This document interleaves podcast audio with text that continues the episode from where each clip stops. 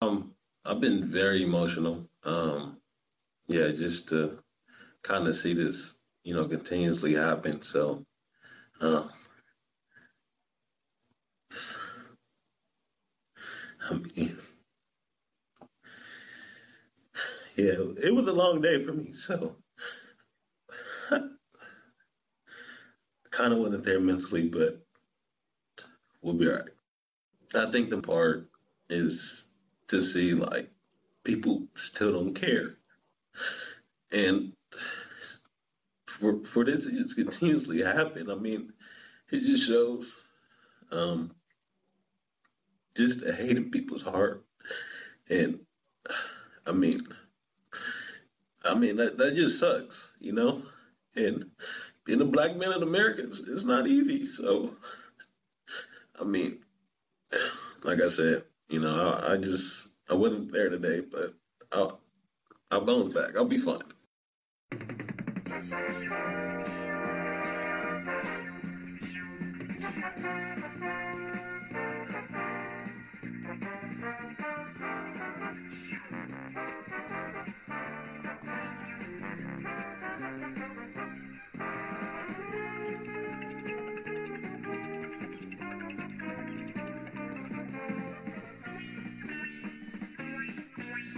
It's another edition of the Talking Mets podcast here on this Saturday, August the 29th, 2020. Of course, I'm your host, Mike Silva. You can check me out all the time at the TalkingMetsPodcast.com. Send me a tweet at Mike Silva Media, and you get the show on Apple Podcasts, Spotify, pretty much whatever podcasting service you desire. If you want to interact with me personally, Mike Silva at TalkingMetsPodcast.com. No G, Mike Silva at talkingmetspodcast.com. I will answer back. It might take a day or two, but I will answer back. I answer all of them.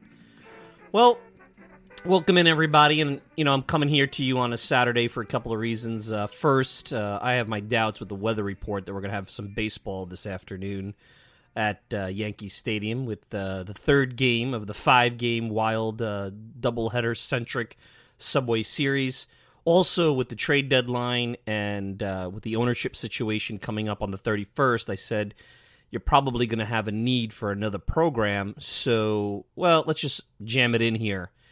And most importantly, with the events that took place on Thursday night, I just felt it was time to do it and, and kind of fall in this gap between Sunday when we usually do the show and today joining me in just a little bit. He uh, was very nice on his vacation from the beach. Uh, you guys know him from his time at WFAN. He's now on 77 WABC. Also does some syndicated uh, programs. I think he does a show down in Florida.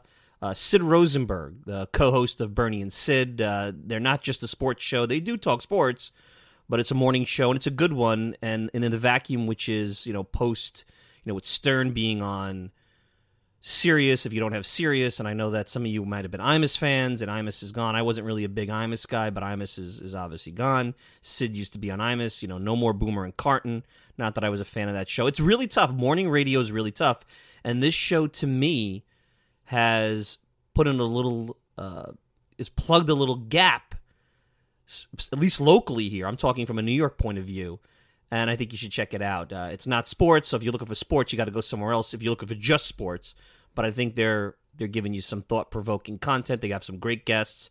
They have a, a, local flavor, of course, because they're New York guys. And uh, Sid has always been good to me. So Sid Rosenberg from the beach for uh, a few minutes. 77 WABC, Bernie and Sid. So I should be talking about an historic night in Mets history tonight. I mean, double doubleheader sweep of the Yankees at Yankee Stadium, even though they were the home team on one game, which is weird.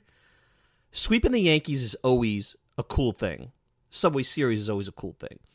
In the middle of all this, there's a new owner on the horizon that could wipe away a decade of financial misery with this team. Steve Cohen, who should have had the team months ago, but as it is with this ownership group, you know, they can't do anything the easy way. You could thank a pandemic of this happening because I don't know if this would have happened without it. We should be talking about that. I should be talking about the trade deadline, even though this is a as I said in the prior podcast, extended spring training uh, on steroids season, pandemic season. I don't know if anything good is going to come out of winning a championship here or investing in a team in the normal way. there is a deadline, and the Mets need a lot of pitching. Right now, the Mets starting pitching is a mess. Uh, this is basically a bullpen game every game except for DeGrom. And this is not a pitching staff, in my opinion, that is a playoff bound or a team that can finish in a regular season 500 type of uh, situation. This is not a team that could compete with the pitching is the way it is. I'm sorry. It's not a good enough pitching staff. It's a second division club pitching staff right now. And I think in a 60 game season, you could piece it together. Uh, but they got a lot of work to do when this offseason comes with a new owner. We should be talking about that. And I get the reviews, I read them. Stick to sports, Mike. We're not here to get your opinion on anything but the Mets. You know, we don't want to hear about your thoughts on the virus or politics, which, let's be fair, I've very rarely delved into that stuff. The only time that stuff has come up because it's connected to baseball. I don't try to connect it. See, that's the difference.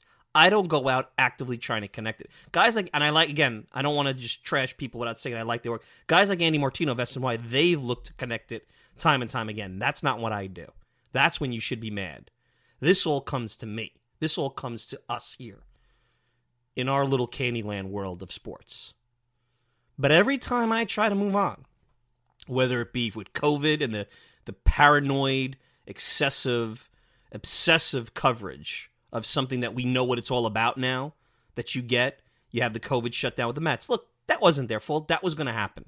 They're taking the necessary precautions that they put in place when they restarted the season. So, okay. Mets have the breakout. It's part of the news. We talk about it. Then they decide to come back, and you're just about ready to get into this thing again. All right, they're back. ownership situation, the deadline. Then the team, someone on the team, a majority of the team, they decide on Thursday. And I had, you know, I was out to dinner. And I had no idea this was going on until someone said, "Hey, you know what's going on?" And I checked my Twitter feed. I'm like, "Oh my god!" They decide it's a good idea to not only walk out, but to walk out on their business and protest, which I don't get why they're protesting their own jobs. Because if you think that things are so bad and, and working is so horrible, then you know, go find something else to do. I mean, that's your right. I have no, I don't know. But what really takes the cake, and if you don't, if you think I'm alone in this, start really expanding your group of people that you talk to. Because I don't just talk to, I'm a guy that grew up in Brooklyn, the guy that has a lot of people from different countries that I've spoken to, people that don't care about baseball, don't care about sports. So I, I try to really validate my thought process but they spout words that are nice, but have unfortunately have been twisted by certain organizations to be used in violence, destruction, anti-religion, anti-Semitism. I have a huge problem with that. That's not what this show is about. All right, you want to wear the shirts on opening day and everything. You want to pander. Almost you have to these days because of the cancel culture and the mob.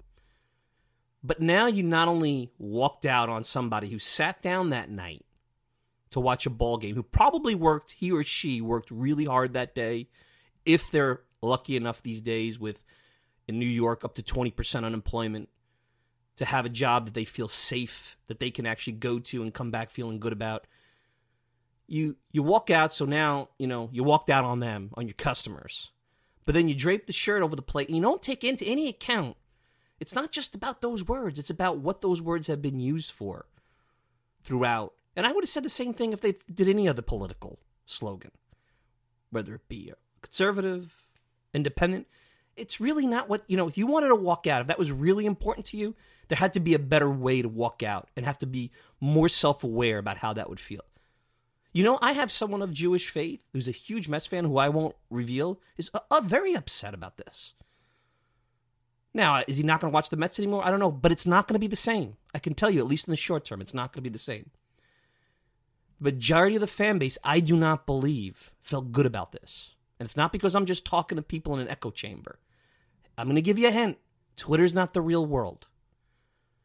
And we're inclusive here on this podcast. I always tell you, I always tell you, that hour that you dedicate, I very much appreciate and I'm humbled by. And sometimes I say to myself, did I do enough? You know, there's very few podcasts that I do here that I walk away thinking I was perfect or good. I'm the biggest critic of myself. There are days I listen back, I should have done this, I should have done that. And then I get a really nice note and I'm like, well, you know, I guess I wasn't as bad as I thought. Every time I think, why am I doing this? Because I, I don't, this is, doesn't pay a lot of bills here. I do this because I love it, because I want to be part of it, and because I have the following that justifies it. And maybe after all this, I won't, maybe it'll go away. Who knows? I only live with this situation for today with this. There's no five year plan. So I appreciate all the time you give.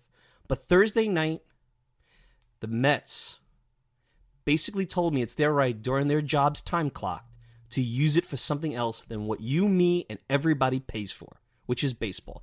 Look at your cable bill. It's probably about 300 bucks. Cuz mine is. All right, maybe a little less.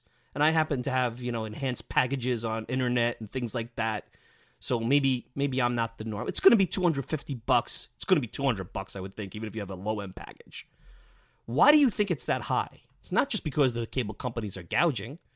They got to make a profit. They have to pay their employees. It's because the regional sports networks. ESPN kills it. You have no choice in that. Once you get to a certain bundle, if there's something that's non-sports related, you got to pay for it. Take out those RSNs, and I bet the bill looks awfully different. I bet you it's a third to a half. Now, I don't have the math for 100%. It doesn't matter. None of us knows. So they walked out and they used that money that you put in, your hard earned money, to do something that they could be doing, or that they should be doing on their own time. And I'll be honest, after that, I was so upset, and it had nothing to do with what they're trying to say. Inclusion and equality are not bad things. Who's going to say it's a bad thing? Not me. I had a rough time getting into it yesterday. Now, I didn't watch game one. I had I watched the videos of the home runs and everything. I went out to get pick up dinner at a at a place out here on Long Island, and I looked up at the when I went to wait for my order to come. Uh, I saw the the four nothing score in Wacha, and I just rolled my eyes. Uh, Mets have no starting pitching, I said, but I did poke into the final three innings of Game Two last night, and I got into it. Not the same, but I got into it. But I have to really say, at after Thursday night, I was burnt out by this 2020 campaign and this nonsense. I was burnt out. I was like, I just can't move forward with this. Now, I knew I would because I think a lot of people were. Now, there are a lot of people saying they're never going to watch again. I don't believe that. New owner, Mets are going to be relevant here in this town for the for a long time, I believe. But I mean, the Mets sat for Dom Smith, if that's what you believe. And he's handled it great. I mean, Dom Smith has done nothing wrong in all this. Just was honest. He was himself. But did they stand for the fans? Did they stand for the future game? Did they send truly the right message that I believe they want to send, that I really believe Dom Smith wants to send? I don't think so. Because I don't think they really understand the depths of what they're promoting and what this ain't the civil rights movement in every case of the word. It's not. I don't think Martin Luther King would believe this is the civil rights movement. I don't want to speak for somebody because it's more been hijacked for other reasons with a smattering, which I believe there are people who take it seriously as a civil rights movement. And I don't think the Mets want to start delving into that because I don't think they know the nuances of that. Especially when you have people like my friend who's very upset. And he is not some right wing conservative I'm talking here. So forget that out of your head. Dom Smith to me is American in a nutshell and has nothing to do with race. That's what's the, the crazy part about this. He comes from a rough, poor neighborhood. He's out in L.A. He works to become good at his craft, gets noticed, gets drafted in the first round. I had a scout tell me, I still remember watching the draft on MLB Network that night. I had a scout tell me that'll be the only first round pick in the top 10 or 11, whatever it is, that won't make the big leagues. I said, wow, you dislike, you hated him. Thought nothing good of him. Okay, well, we'll see. Well, he was wrong. Um, will he stick? We'll see. Struggles in the minors, continues to work. You heard the stories. Very self aware guy. I've been very impressed with what I've heard out of Dom uh, over the course of the last, uh, you know, couple of years. He gets a stigma from the media. The media that's progressive and inclusive, he gets that stigma about his work ethic and his weight. Doesn't complain about it. Doesn't look for the bar being lowered. Just works has some rough bumps in the big leagues, can't get playing time, gets hurt again, plays a new position, stays positive. He was one of the best cheerleaders down the stretch with that crazy run last year. I mean, who didn't love the video of him coming out on his scooter when he had the because he had the knee issue uh, and running out to the scrum? I mean, it was a great, great moment. Great guy interacting with the fans. Has he been treated fairly all the time? Does he deserve better? Did he deserve better? Did the color of his skin hold him back? I mean, he should have been, you know, look, every prospect gets treated probably like how Dom Smith does in some ways. Pete Alonso talked about the stigmas about him. But nothing about Dom Smith looks like his race held him back. Know what real racism is going to look like? His on the field accomplishments, which are becoming very, very interesting. And I know I said just recently that I was still skeptical about his long term viability because I wasn't sure what the day in and day out Dom Smith, not the spot spot starting, pinch hitting in small spurts Dom Smith offensive player looks like. But it's interesting. But his on the field accomplishments will not be what people talk about. They'll talk about his press conference. You know, this is a guy who could be fast becoming a core offensive player. I'm not ready to say that he's going to take Pete Alonso's job away. But if I'm Pete, I better start smartening up and realizing what got me here. Because it could all go away. And breaking bats over your knee isn't going to mean a damn thing. Doesn't mean a damn thing. I'm not saying there's a first base controversy, but if there's no DH next year, and the outfield is something that becomes crowded, especially with maybe an owner spending some bucks, well, you know where that might be going. And I'm gonna go, I'm gonna say this: nobody cared, at least not on this podcast and in the audience, that Dom Smith was African American. Nobody. They cared about him because of who he is, and I guarantee not the mainstream sports or national media will ever talk about that. They will marginalize him as that crying black guy. So who's the real racist? That's racism. We don't do that here at the Talking Mets podcast. We don't care what the makeup of the team looks like in the sense of race. We want the best 25 guys here. We want an interesting team to talk about. We want to talk about a good team. Who doesn't? You know, it's, nobody. I've said this. Nobody wants to talk about a five-year rebuild. I don't care if all of them are from, you know, Kazakhstan. If that's the best 25 guys, we're gonna have fun here. We know this country is not perfect, and it's done things historically that aren't good. Every country, every person wishes they could rewrite history. But do you see sports opportunities in leagues like what we have elsewhere? You think there's an NFL everywhere, an NBA, an African American dominated league, MLB? You think what they are now could have developed and become powerful at the same level elsewhere? Of course not. You know that's not true because then the players wouldn't be coming here. You wouldn't have Mr. Koo coming here and becoming a sort of a a cult icon with the Mets. You wouldn't have Ichiro coming here. You know, you wouldn't have, you know, if you're a, an NBA fan, a Toni Kukoc or a Kristaps Porzingis. I'll just go on. You get the point. Obviously, the country needs to do better. Look, I think the media needs to do better. I've said that on this podcast, not just with sports. They report the real world news like it's sports. It's a joke. I don't even check in anymore. It's just beyond frustrating. I don't even want to turn it on. I've been binge watching pretty much outside of baseball binge watching different Amazon and Netflix shows. That's what I do my, my family. What really is disappointing is that sitting and walking out, which has a very negative connotation. I don't think that that's what any of the real civil rights leaders going back and guys like Jackie Robinson, who ironically, and I, you know, it's very sad that Chadwick Boseman, the the actor who played Jackie Robinson in 42, passed away. Very sad, very sad, very young guy. Puts a lot of things in perspective about how short life is. Uh, Jackie Robinson didn't sit out. He took garbage, unnecessary garbage. He persevered. I mean, think about a league, a league that's worried about Steve Cohen's insider trading. This is a league that actually took a lesser product on the field as an option rather than bringing certain people of certain races in. To me, that's that doesn't happen anymore. There's not a general manager in the world that would would would not bring somebody in because of their race. They're running around illegally trying to exploit people in different countries to get them to sign. You know, look at the Atlanta Braves, but they're not passing up on people. I don't want to. I got too many. You know, certain. You know, whatever the race is, I got too many of those kind of people on the team. They don't care. They need. They need this to to to, to get the best players. They have a statue of Jackie Robinson in front of Citi Field. As controversial as that is, because he didn't play for the Mets. Michael Jordan is an American icon. He changed sports marketing. He changed sports marketing. I didn't see, I mean, even though Larry Bird was good, he didn't change sports marketing like Michael Jordan did. George Mikan didn't change sports marketing. Steve Garvey didn't change sports marketing. How is this country racist when it comes to sports? What change do you want in a lot of ways? I know the changes they want. Playing sports is the solution. The NBA, at least, and I have a lot of issues with the NBA. I mean, you, you turn on the TV, it's it's like a walking PSA for everything but NBA. You know, it's like Olympic pool play. I'm sorry. And I know that's not anybody's fault because they had to play in a neutral site. All right. They thought they were smart. They were going to walk out on their own business. And then their own Players Association said, hey, you realize what this is going to do for you with the salary cap going forward because the revenue's gone. Again, we weren't going to get a break on our cable bills.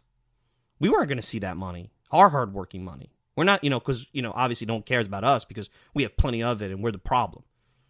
They were just going to walk out and they thought they were going to keep everything status quo until they're ready to come back. Well, strike means you lose your money. Ask any player, any any real union member what striking means. You don't you don't keep the same lifestyle while you strike. You're you're striking for a cause. So if you really believe in this cause, all right, they realize that was a bad idea. So they're setting up polling stations and they're using NBA arenas for in-person voting. That's a good thing. People should be voting in person. You want more, more people that vote in this country, the better. I don't care who they vote for. You want people involved in the process and passionate about the process and being educated about the process. And if the NBA is doing that, then at least they're putting their money for real change. They don't just say it because I keep hearing things have to change. Well, what nobody asks these players. Tell me what you think that means. And if they say, "Well, I'd rather keep it private," that's their business. They probably really don't know, know the nuance. Just like the Mets don't know the nuance of what they supported the other day. Dom Smith has a foundation. He's dedicating time and money. LeBron James, I feel it's all about his brand. I think he's a phony, but hey, he's putting the money out there. I feel Dom Smith is more sincere about what he does because Dom Smith d- did it when he's a nobody. But okay, so be it. But another dark night of no sports, multiple dark nights for the NBA. You think that's good long run? Do you think anybody's going to care who Dom Smith or Pete Alonso or any of these guys are if they don't pl- if they didn't play professional baseball? They're just another person on the street. Hey, great, how you doing? If they're your neighbor, you care. If they're your family, they care. The reason they're cared about is because of the sport, of what happens between 7 and 10 or 7 and 11, which we pay for. Which is, you know, teams canceling practices in NFL because they're going to go and talk about social injustice. You could do that. There's nothing wrong with that. Do it on your time. You got a business to run. You got a country to, to economically get healthy. Do you understand that that that plays into us being who we are? If you think another dark night of sports or another lost season of sports is going to change things, oh, it'll change things. At one point in this country, horse racing and boxing were pretty popular. They're not so much anymore. Things change. I see a younger generation. I also see some of the garbage they look at and what they do. And I'll tell you what, there's a lot more positive things they could be doing. But not all of them are like me growing up in Bensonhurst, Brooklyn, ready for the next Mets game. Or loving the early 90s Knicks. By the way, the early 90s Knicks might be one of my favorite, more than the Mets teams that I, I a foundation of sports. Last I looked, that was a largely African American team, and I didn't care. I love those guys. Be careful because there are economic repercussions of the virus. And right now, the 40% of the revenue that we're told is at risk, which is in person in person uh, attendance. That's already on the ropes. You want to kill it more? Because I'll tell you, there's a lot of guys who now don't want to watch. And if you don't watch, and those RSNs can't drive revenue from the ratings, as much as I don't think that they have a very good feel of what really matters, the only numbers they have to sell advertising, then the money goes away. And then guess what? You're just playing baseball, and maybe your sport is not the same sport in five years. So if this is more important and bigger than everything, that's fine. But remember, when you don't become relevant because of the sport or what you identify yourself with, with your job goes away, then I hope that you find a job in those relevant, more important categories. You did this for, listen, you're not doing this to play in the park. You're doing this because you're a professional athlete. And you have plenty of time. Look, as much as it's a grind now, sports, they have plenty of downtime. If you wanted to use that for social justice, go ahead. God bless you. Better than playing Minecraft and ordering food and hiding in your hotel. Read a book. Read about the history of this country, the real history of this country, the good, the bad, the ugly. But also remember, start looking into what you support. Because some of the stuff you support, which looks really good, it's like it's like a sugar rush, looks really good, may not have the intention of strong and healthy economics for this country. Which means if this country is not strong and healthy and not feeling good about itself, sports becomes a very expensive luxury that we'll have to put on hold. You saw that for 120 days or so. There is opportunity for everybody in this country. Dom Smith is a really important part of it. You saw that. Ask anybody from a third world or near third world country why they're here. There are plenty of jerks, there's plenty of glass ceilings. We all face it. Dom Smith busted through it, and it had nothing to do with him yelling about the color of his skin. Can others? Can they now work at making Major League Baseball the best game it can be during working hours? Because seven inning games, a lot of strikeouts, quiet. You know, I know the crowd situation is not their fault, but there's Yankee Stadium to me last night was nothing special. You could tell it was the people that made Yankee Stadium special, the fans. There was no intensity. That still were Met Yankee uniforms, but and, and maybe because of the injuries on the Yankees side, maybe I'm certainly sure that that would have still played into the the situation with uh, even if fans were there. But remember, that's that's still Yankee Stadium, and, and, and there have been plenty of players who have put that uniform on that all of a sudden, you know, Jose Vizcaino, Glenn Allen Hill, you know, guys are coming in like all of a sudden they're they're massive because of they're wearing the Yankee uniform, because of the fans, because of the history, because of the ambiance, which was all gone. Work on making your sport really good because nobody's going to care about the Mets or the Yankees if there's no reason to care. And it'll be nice to hear them talk, but they'll just be another person on the street that the media talks to about their opinion. And a lot of times I think all of you probably go, click. Nobody cared about Steve Cohen 12 months ago. I bet you most of you don't even know who he is, didn't know about his uh, uh, investment firm. Now you do in a big way, and you probably are reading about them. You probably have read Forbes. You probably have read non sports publications. So, why do you think that's the case? It's not because baseball players go dark and sit out and go home and think about change and social justice when they should be working. It's not respectful to you, it's not respectful to me, and it's taking our hard earned dollars and throwing it back in our face. And it's taking the hard earned work of a lot of other people who went out there on Thursday during the day and also didn't care that they could get sick or they didn't care that they could get shot or they didn't care how hard and tired it was. They needed to raise their family. They need to bring money in, and they're probably dedicating a good chunk of disposable income to watch a freaking baseball game. And not only that, some of them are of faith and persuasions that they totally took a slap in the face about how that was handled on Thursday night. Who knows? Maybe they're Mets fans somewhere else in the country where their town or their business was burnt down, their church was desecrated. You think that that's what I want to see the New York Mets represent? Do you think Michael Conforto, Dom Smith, or any of those guys wanted to represent that. And I'll tell you why it was a bad clunky, not because of a video of Brodie Van Wagenen, not because of the misspelling by the Wilpons, not because of the way that was poorly, you know, everybody's standing around saying what's going on, because I guarantee you from top to bottom, there was a big majority, large majority uneasiness that why are we even doing this? Because there's a better way to do this. Is there a better way to show support for our teammate? And to give give them credit. They probably did it to support their teammate because this is a team that has a bunch of good guys, and they really are. At least I believe, and have what I've heard, are there for each other. So kudos to that. But I don't think anybody walked away feeling good about what happened. And if I'm them, I better start to move forward. You better move away from the virus, and you better start moving away from all this. Because if you don't, we're not going to have anything to talk about. It doesn't matter. You want to cancel me? You want to cancel what I say? You don't have to worry about that. We have nothing to talk about. Nothing. And if I have nothing to talk about, then this thing doesn't happen. Because I'm not going to sit here and I, I don't even enjoy that I'm spending the next the last 25 minutes or so talking about the Mets in this way.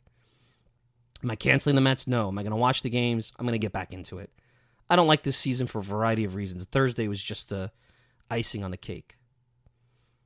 That's my feelings. If you don't like it, you want to cancel, you don't want to listen anymore, I still love you. I appreciate you even spending 30 seconds listening to this. But we cannot continue to drag the fans back and disguise it as they're trying to elicit change because I don't even know what the hell that change looks like by by walking out on your job. At least the NBA give me something. You don't agree with it? They gave me something to say that what they're doing and they're playing. What the Mets did the other night, nothing changed. They produced nothing towards any kind of change other than agitated a large percentage of their fan base and insulted them in a very big way. Don't believe it? Go around, get outside your even if you're one of those millennials that have been around five minutes and are in, you know, no offense, you've been around what 20 years, 25 years. It, it, there's a lot of different opinions about what people think outside of your generation, and it's not because they're small-minded or racist, because they experience some things you haven't. Anyway, let's take a quick break. When we come back, Sid Rosenberg, 77 WABC. Let me hear his thoughts.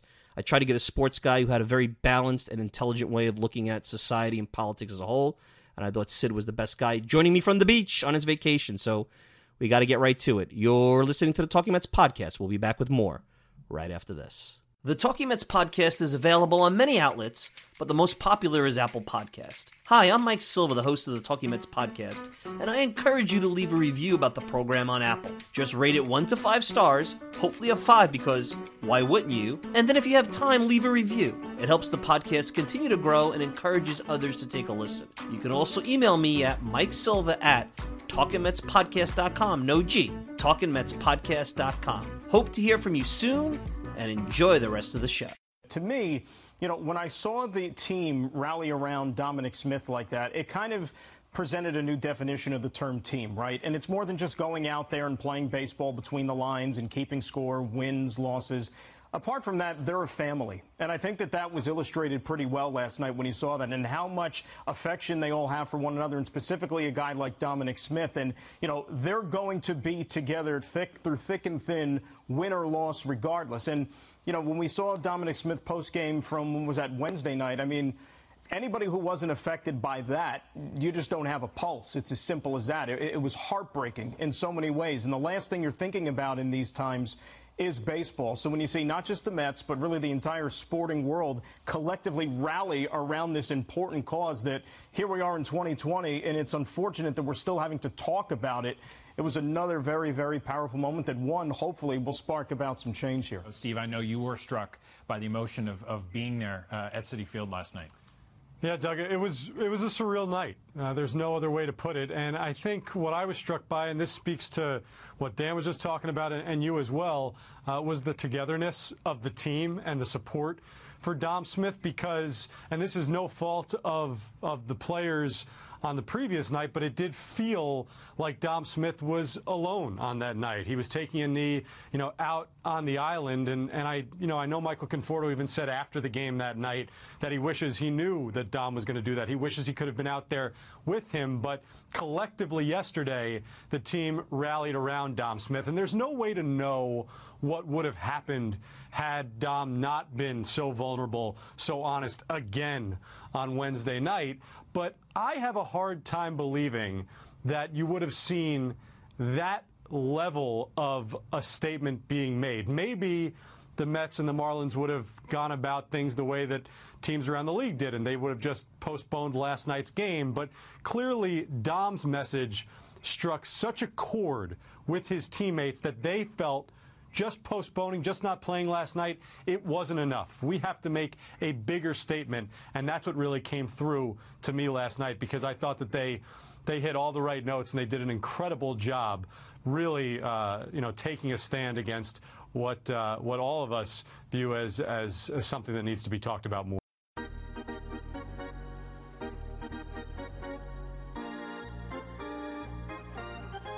Joining me, and you guys know him, you probably remember him from his WFAN days, co-host of uh, Morning Show. If you're not listening to it, you should be. Bernie and Sid, and I have with me Sid Rosenberg. You check him out every morning on 77 WABC. And Sid, here's how I'll start. Not many people in your career trajectory could have covered the Jeremy Shockey Giants and interviewed the President of the United States. That's a that's a different. That's a little bit different. I got to tell you. So, uh, congratulations. You've been doing great stuff the last couple of years, and I know you're not in sports, but Uh, right now, we're not really talking a hell of a lot of sports out there. So, welcome to the program. Well, thank you, Mike. You've been a uh, loyal friend and a good friend for many, many years. Uh, we started off a little rough, you and I. I'll never forget that, and then we became uh, close. And all the stuff you put on Twitter is actually very, very nice. So I appreciate the invite today. And you know what you just said actually last week was um, National Radio Day. I think last Monday, and I just happened to put on Colin Cowherd. I'm, I'm a big Colin Cowherd fan. I think he's the best in sports, and he works with a girl named, I should say, my girl Joy Taylor, who was my intern way back when, works with Colin. Anyway, long story short, he says on the air last Monday, boy, that Sid Rosenberg has had a very interesting career to what you just said, Mike. Yes, I went from talking about Eli Manning and Carmelo Anthony and Joe McEwing every day to now interviewing the President of the United States and covering the uh, the national conventions. But it has been rewarding. It's been fun. And I say this to a lot of people. I think in this business today, unless you're, you know, kind of set, you've had success in a major market, a la a Mike Francesa or Craig Carton, uh, you need to reinvent yourself. And, and along the way, shot along the way. I've had people tell me you'll never get back, you're finished.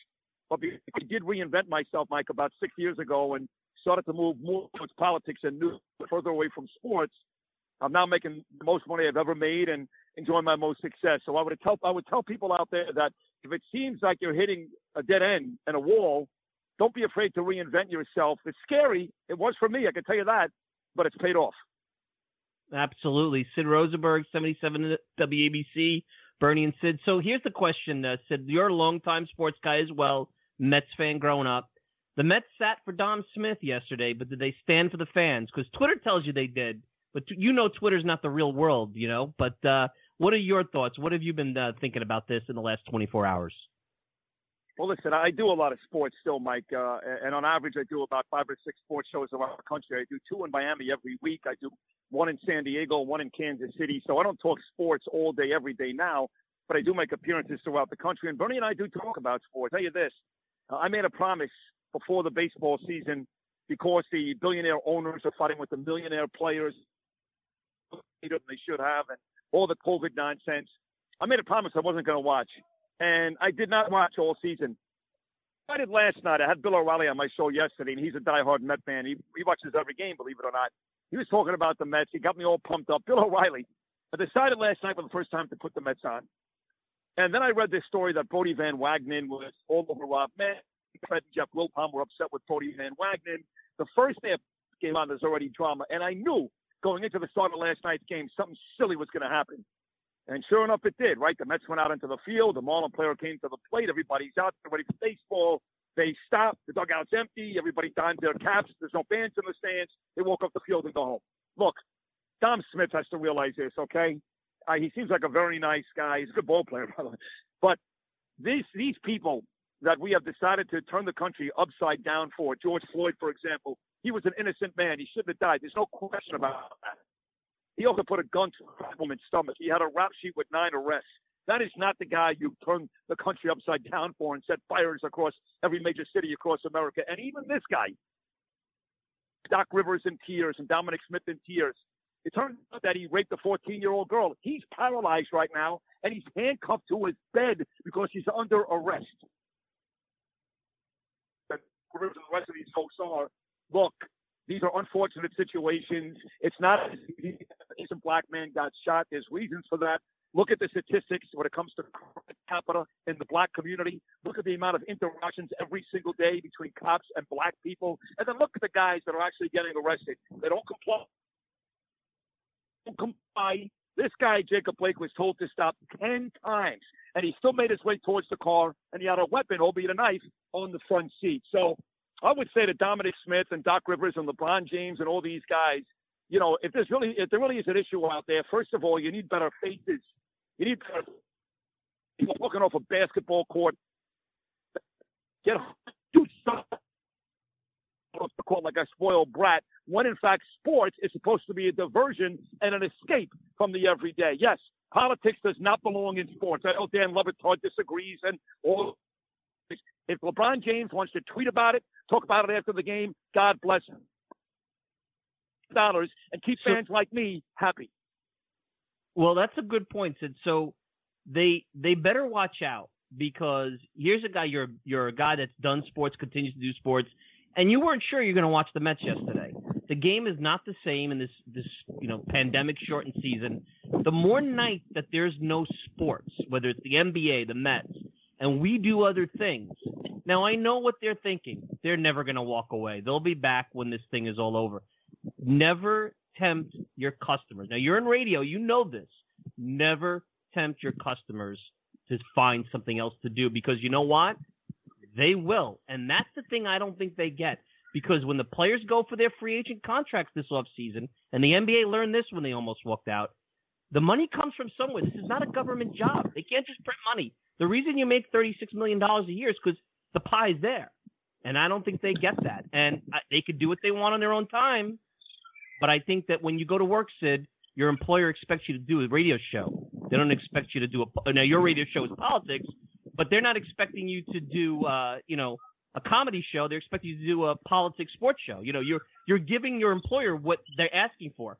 The ball players didn't do that last night. No, listen. If a Jewish man, you know, hooked up by a a, a teen, a black, a black teenagers in Williamsburg, or some white redneck walks into a town in Pittsburgh and guns down Jews, I don't hate next. I'm upset. I'm a Jewish male. I love my Jew. That's not the way it works. So you go to work. And, and listen, I got news for you. Michael Jordan, the owner of the Charlotte Hornets, the greatest basketball player of all time, he was the guy that really convinced these mental midgets go back to work. Because the truth is, we don't care. The ratings have been down dramatically. When when baseball and basketball came back, they had a nice nice little rating number. It has gradually, not even gradually, it has gone down big since they started. Michael Jordan said, guys, guys, guys, people are not going to watch. They don't care. Because, like Mike Silva just said, I'm on the beach right now with my family. The Mets are playing the Yankees right now. In the past, there's no way I'm not home watching that game. Right now, I don't care. I think Jordan Montgomery is pitching. I'm not sure. I think Mike Wacha is pitching. I'm not sure. I don't care. I'll check the score in about three hours, and that's the end of it. And I am a sports guy by nature and a sports junkie. So you could imagine the guys out there that are not like that. I got news for you. I got white friends they are businessmen, multimillionaires, Mike. I'm not exaggerating, that own season tickets for the Knicks that sit in the second row behind Mike Breen and Walt Frazier. And they ain't coming back. And it's not because the Knicks suck. They've sucked for the better part of 20 years. It's because they can't stand what they've watched this last month with the NBA. So if these guys really think that they're Teflon and we don't care, they're in for a rude awakening. And that's where LeBron James and uh, Doc Rivers and all these guys who begin to finger point and demonize cops and basically put it on white people, they need to wake up and realize that A, the issue is not nearly as bad as they project it to be. And if it is bad, there's a better way about doing this than not playing basketball. Now, I don't know because I know you've been out, but the NBA did announce today, you know, Dom Smith has his charity. That's a good thing. That's productive. That's things that you can do with your uh, fan, you know, your baseball career, your your uh, your money to go out there and and make things better. The NBA is trying to make arenas uh, in-person voting stations. You know, at least I could see with that you're you're putting your money where your mouth is. By saying, you know, I'm going to sit out, you know, today the, the world's the same as it was yesterday. Does it make you feel a little bit better knowing a guy like Dom Smith is, like you said, doing some good work? And that the NBA, after saying they weren't going to play, and, and like you said, they realized the, the financial ramifications that they're trying to at least do some things from a standpoint of community well, outreach, well, hold on, hold voting, on. things like uh, that. yeah, but listen, uh, let's be honest with the NBA. First of all, they canceled the games again today, all three games. So they'll end up being a three-day work stoppage. They'll get back to the court tomorrow. They should have gone back today. I should have seen Bucks Magic around now. Uh, but listen, don't kid yourself. That is an agenda-driven nonsense. The NBA is predominantly black. Uh, they can't stand Donald Trump. They can't stand him. They run commercials on NFL Network every 10 minutes about you must go vote. And it's not because they really want Americans to do their due diligence and exercise their, their right that our, that our boys and girls die for every day. It's because they can't stand Donald Trump. And even though Joe Biden is an empty suit and really has no right even running for office, let alone being the nominee, I mean, the guy could barely eat his breakfast in the morning. It's not because the NBA and the NFL all of a sudden came to the realization that people need to vote, because they despise Donald Trump. And LeBron James is out there every day telling people, come to Dodger Stadium to vote against Donald Trump. And why does not LeBron James hate Donald Trump? If I sat down with LeBron James and John Legend and all these people, and I gave them the fact, this is not my opinion, Michael, this is a fact. African American people have never done better making money, unemployment, jobs. They never did better under any president, including Barack Obama, than for three and a half years before the pandemic hit under Donald Trump. Why do they hate him? They don't even know why they hate him. But don't give the NBA credit because they're, they're, they're you know they're putting together people to vote. They're doing that because they're agenda driven. They hate Donald Trump and they want to make sure that everybody votes against them. So I don't give them credit for that. You know, eh, eh, Donald wants to put money towards a charity. That's great. You know, listen. To be honest, what the NBA players should do is, teams they were supposed to play, don't get paid, take all their salaries for the last three days, and put that money towards an outreach program or building a rec center in some in, in some you know uh, urban community somewhere in the United States. You know, you want to be big mouse and walk off the court, then take your salary for the last three days, you're millionaires anyway, and put that towards something good. They're not going to do that. They're not going to do that because the truth is, Dominic Smith did a nice little thing, and others do nice things here and there. For the most part, they're loudmouths, they're grandstanders, and they don't care. And I think, and I don't know that I can't prove it, and it'll never come out. I don't know if a majority of the players on this Mets team. Now you know athletes very well. You know their political leanings. You know them uh, much more than I do personally. I have a hard time believing a 25-man Major League Baseball roster with guys from Florida and the Midwest and Texas or whatever felt comfortable doing what they did. Now they may like Dom Smith, and they certainly don't want to see anybody do anything negative towards another human being. But I have a hard time believing that a majority of these guys didn't cringe as this was going on yesterday. Do you agree with that? I agree, especially baseball. Basketball, no.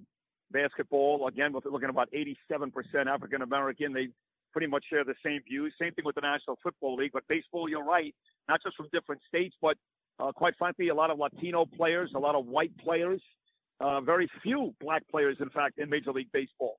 Uh, and I think you're right. I think they do. But look, I got to tell you something. Uh, my partner Bernie, if he was very upset about something, and I disagreed, and Bernie decided I'm not going to go to work tomorrow, and I'd appreciate if you didn't either, I would stay home because he's my teammate, he's my partner, he's the guy I go to war with. I hate using that expression. I should really take that back, but he's the guy I go to work with every single day. And in a show of solidarity, I would stay home for him. And the baseball players are doing the same thing. They've got no choice. They've got to show solidarity. But, you know, it's kind of like the football players. I, I know for a fact, for a fact, that there are a lot of players in the National Football League, and mostly not black, who don't want to kneel for the national anthem. They just don't want to do it. But they're not going to do that. I mean, we saw Drew Brees. He came out and said, listen, I'll never kneel. Both of my grandfathers fought in the war. I'll never kneel. And then he got a phone call from his wide receiver and his offensive lineman and, and all the black players on his team and even the white guys, his head coach Sean Payton and his owner. And the very next day, after he was emphatic, I'll never kneel, never. The very next day, he apologized to everybody in the National Football League. It was it was the least sincere, biggest joke I've ever seen in histories of apologies. Right there with O.J. Simpson. Pressure these I'll guys give... feel, and I think you're right. Sid, I, I'm going to let you run, but one last thing. I think that what they what really bothers me is I don't think they know what they actually are standing for because it's civil rights being disguised. I said that. You know, you take in civil rights just like the the Russians did back during the civil rights movement and tried to you know turn it into anarchy. And if they get what they really what they really are standing for, if they get it, uh, those free agent contracts, that big money pie, these leagues, you know, it's not out of the question that teams go out of business. I know people think we're crazy. Sid, there's a lot of economic pain out there. And if you get what these guys are saying, uh, I think sports is going to have a hard time for the next three, four years. They think they're invincible. I'll let you have the final word on that. Well, first of all, you're really smart. I got to be honest, Mike. I, I've done your show a couple of times, and you are really, really on top of this stuff. So good for you. They're not invincible. They are going to feel the pain. Everybody is feeling the pain. And I always say this Colin Kaepernick is so upset. LeBron James is so upset. Doc Rivers is so upset. Have you ever heard these guys, to your point, articulate what they're really upset about? I mean, really articulate. And what do they want? Do they want police departments across the country defunded? Do they want police departments across the country dismantled? Do they? What do they want exactly? I've never heard these guys sit down for 20 minutes and articulate these are the real issues without lying because numbers don't prove their fact, they prove mine. And then sit down and, and really give out some type of plan to fix things. Walking off a basketball court, painting Black Lives Matter on a basketball court, walking off a baseball field doesn't fix anything. In fact, all it did really was draw the ire of many baseball fans like me. Not only they're not invincible, but they are poking the bear, Mike. They're poking the bear. And I know Michael Jordan told the players this last night. He said, guys, get back to work because Jordan's no dummy. You never knew what Jordan wanted politically when he played. He was a, you know, you know, we knew he gambled, but he never got himself into trouble that way. And that's still making millions and millions of dollars 25 years after the game. Uh, the fact is, they're not invincible. You're 100% right, and they need to find a way to better articulate a what they're really upset about, and b some solution, which doesn't include walking off a basketball court. So, for those who may not be familiar, I'm sure they are. What do you got coming up? Obviously, every morning, 77 WABC with Bernie, Bernie and Sid. Uh, good way to get away from sports and learn. Not only, I mean, you guys delve into sports, but learn about what's going on in the world. Let the listeners know where they can find you. Obviously, at Sid Rosenberg on uh, Twitter. Thank you. At Sid Rosenberg on Twitter, Michael. At Sid Rosenberg on Instagram, Facebook, Sid Rosenberg. And yes, 6 to 10 a.m. Eastern Time every morning on 770 a.m. in New York City. You can get the phone app. It's free, 77 WABC Radio. And uh, we stream live as well every morning. And we got a lot of exciting stuff coming up. I mean, on the, on the, on the down note, we come back Tuesday, September 8th from vacation, just three days before we commemorate 19 years on the, coach, on the country's most tragic day, September 11th. We're to have Bernie Kerik, Rudy Giuliani, and George Bush uh, in studio that day, uh, dating back to that horrific day in New York City 19 years ago. And then, of course, we'll only be about 55 days away from the election. We'll bring you great coverage, which includes probably a second visit from President Donald Trump. So a, a lot of big stuff going on. We do cover the sports stuff. I'm a sports guy by nature. Almost every day we talk sports, usually issues. I'm not breaking down a Yankee uh, Met game or a Magic Buck game or a Lake of Portland game, but the issues are there almost every single day. So we do do sports, but and move, especially here in New York City. There's no better place to go. So I appreciate you talking about us, Mike, and giving me the opportunity to talk about this on your show. Be well, Sid. Go get some sun. All right, my friend. Take care and thanks again. hey, thank you. God bless you, Michael. Thank you so much. Take care. That's Sid Rosenberg. Good stuff uh, from Sid. Uh, and you know what's funny? I got to ask him. I don't know why he's mad at me. I don't remember having a crossword with Sid. I probably tweeted something many, many years ago, but I've always been a fan. And you know, if you've ever uh, heard Sid Rosenberg's story, uh, you know, being you know dabbling in radio, it's a tough business to do what he has done and to come back and survive and thrive and be in the situation he is now. Whether you agree with him or not, you have to respect that. And I think it was important to get someone's point of view who um, has a little bit more of a, a, a worldly view than just the sports guys. Because let me face it, you know, I'm a citizen who talks sports and uh, delving into politics, delving into these things. You know, that's that's lightweight stuff. Uh, I'm just a voter. That's all I am. But uh, I, you know, I think it's important for us to talk about these issues. So anyway, let's take a quick break. We'll be back with more right after this. We like to look back at Mets history at the Talking Mets podcast, like on August 10th, 2017, when Dave Mlicki joined me as we remembered his shutout of the Yankees in the first ever Subway Series in 1997. The thing that always comes to my mind was just obviously just you know striking out Jeter to end the game. That was like um, the, you know that was that was a thrill. But that you know the game was in hand at that point, obviously, and I had the bullpen warming up and everything was going. But um, that's that's the you know the big memory I have. Um, some other ones just some, were some other strikeouts. Um, you know, early, you know, in the middle middle parts of the game, I I did. I gave up a bunch of hits. I felt like I could, you know, the big guys I was getting out, and then um, not the little guys. You don't want to say that, but the, the back end of the order, I had trouble with those guys, and um, you know that that's that's where I you know I got into trouble. I feel like I gave up a hit almost every inning. I was like, holy cow! But it was just I, I felt like I could get out of anything, which was which was really um, and a good feeling. And um, you know, I think to start the game, I think Jeter got a hit, reached on an air on second, and then got and then I you know got the next three guys out, I didn't let them advance, and that that gave me a ton of confidence. Just that first inning really kind of set the tone for me. Listen to this and more at www.talkingmetspodcast.com.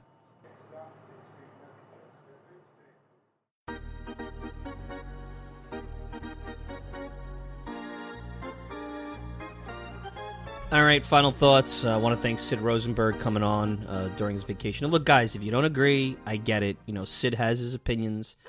Um, I just wanted to hear someone's thoughts that basically hug both lines. You heard from me, you heard from Sid. You make your own opinion. And guess what? I want to hear from you. Mike Silva at talkingmetspodcast.com, no G. I got some emails to get through, some beautiful emails from people in support, people challenging my thought process. I'm going to get to them. I'm going to get back to them. Yeah, I get a lot of crap on Twitter. All right, great. That's you know you don't unfollow me. Unfollow me. I said if I'm going to do this, and I'm going to do this in the little sphere that I'm in, and I'm not going to do this where it's paying the foundation of what I have to pay my bills with, the mortgage, the food on the table, whatever. I'm going to do it my way. I don't have a program director. I don't have some corporate head. You don't want to invest in my, my program. I don't ca- I don't care. My life doesn't change. I'll be very sad if it goes away. My life doesn't change. I have to be true to why I did this and what this is about. It's to share thoughts and get dialogue in a different way than what you're getting without an agenda. I gave you what I thought, and if you disagree, that's fine. Let me know. I'm not telling you you have to agree with me. But I want you to remember there's choices, decisions, and consequences. And everything, no matter how altruistic you think, has a consequence. And right now, base- baseball and sports is begging, begging for some bad stuff to happen. And it will. Free agency is going to be a collusion. It, trust me. The money's not monopoly money. The reason you get $30 million a year because the pie is there. The reason why certain people make 30,000, 40,000, 50,000 a year, the pie's not there. Nobody's paying $300 cable bill to watch somebody dig ditches. Nobody's paying a $300 cable bill to watch teachers teach. It sucks. It's probably when you rip a, a, apart society, it's probably where why is entertainment so important? Well, that's a larger question that we're not going to address here. But remember, the pie's there. But if the pie goes away, it's not collusion, it's not greed. It means that there's not enough there to pay you what you were getting paid. Now this is what you're going to be able to get paid. And guess what? All of you have probably heard that that listen to this program at some point in your life. And these guys are about to feel it. And I think they're going to say, hmm, maybe we should have did things differently here in 2020. But sometimes you have to experience something to learn the consequences of it. And until you experience it and there's consequences, you can't move forward. And maybe that's where we're at. Maybe we're that's where we're at with a lot of things in this country. And the problem is, is that sometimes those consequences are very far reaching and they're very insidious and they're scary and uh, it's not fair that I think majority of people don't want those consequences, but maybe they need to feel them to move forward. So, anyway, I want to thank Sid Rosenberg for joining us today at Sid Rosenberg on Twitter. Check him out, 77 WABC, Bernie and Sid, every morning during the week. He'll be back on September 8th. Of course, you can check out this show all the time at the TalkingMetsPodcast.com. Send me a tweet at Mike Silva Media, and you get the show on Apple Podcasts, Spotify, pretty much whatever podcasting service you desire. If you want to interact with me personally, Mike Silva at TalkingMetsPodcast.com. No G, Mike Silva at TalkingMetsPodcast.com. I'm your host, Mike Silva. Enjoy the rest of your weekend. We'll be back with another podcast next week. Till then, uh, take care, everybody.